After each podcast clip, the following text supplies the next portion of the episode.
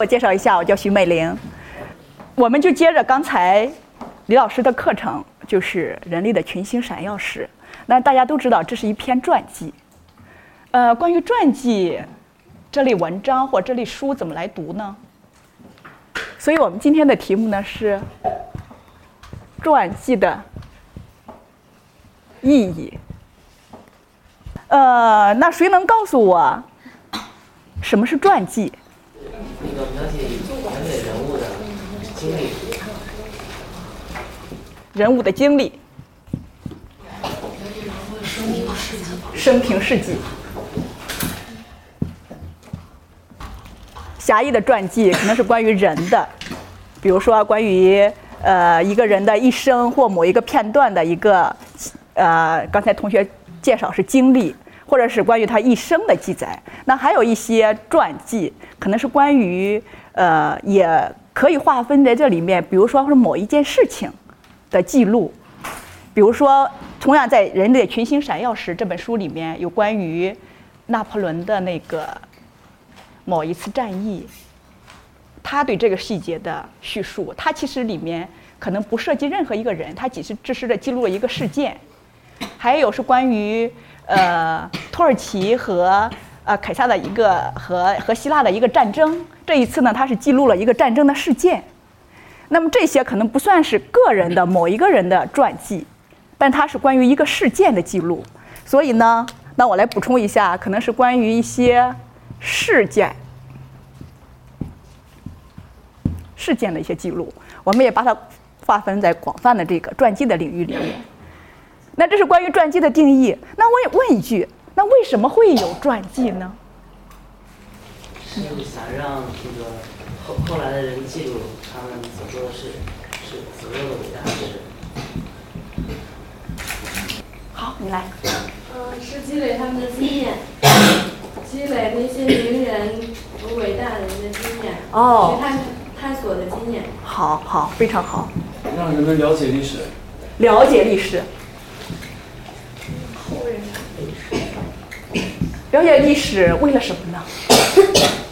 呃，为了知道他们的事情之后，然后就是可以做得更好。好，你来。我们在传扬这些人的一些美德。美德。好，证明一些现实的事，那个事物真理。证明一些真理，然后让后人也来学习，是吗？好，你还有补充？学习先人们的美好品质。品质，美好品质。啊，你来。学习他们克服困难的精神。精神，他们的刻苦精神。这就是为什么会有传记。你们已经替作者已经总结好了。那我们是不是在传记里面会不同侧面的发现这些事情？那比如说，我们读啊人类的群星闪耀时，我们都发现了什么在里面？刻苦的精神，还有，还有探索的精神。对，还有美好的品德，还有一些他们的知识，比如说他们为探险所做的一些准备，对，还有这个可以给我们后来做类似的事情提供一些经验。这就是为什么会有。那我们在阅读的时候呢，我们都会在里面找到不同侧面的东西。好，那现在我们了解了为什么会有传记，那么现在我想，传记应该怎么写？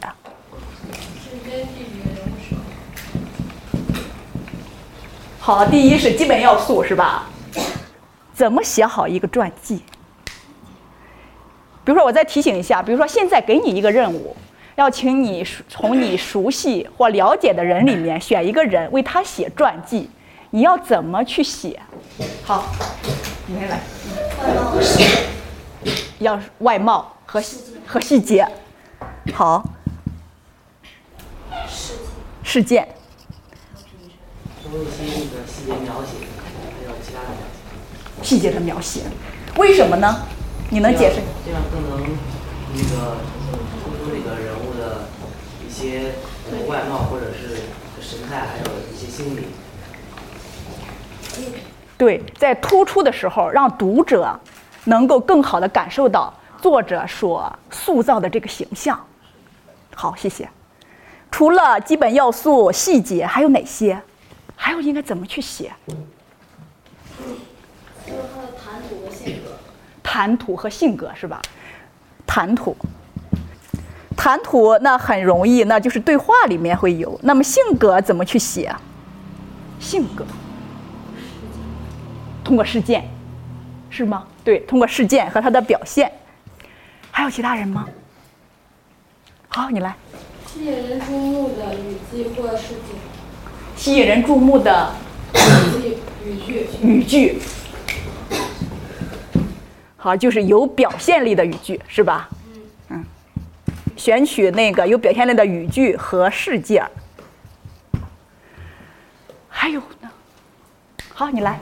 我会先写他的外貌，再写他是怎么度过看望医生的，再写他做了什么有益的事，到最后再写他是为什么而死。说了他为什么而死？啊，好好，谢谢。嗯，他的一生是吧？嗯，你生好。啊，你你来。在最后还是要写出评价和总结。哦，你要对他的评价和总结是吧？好。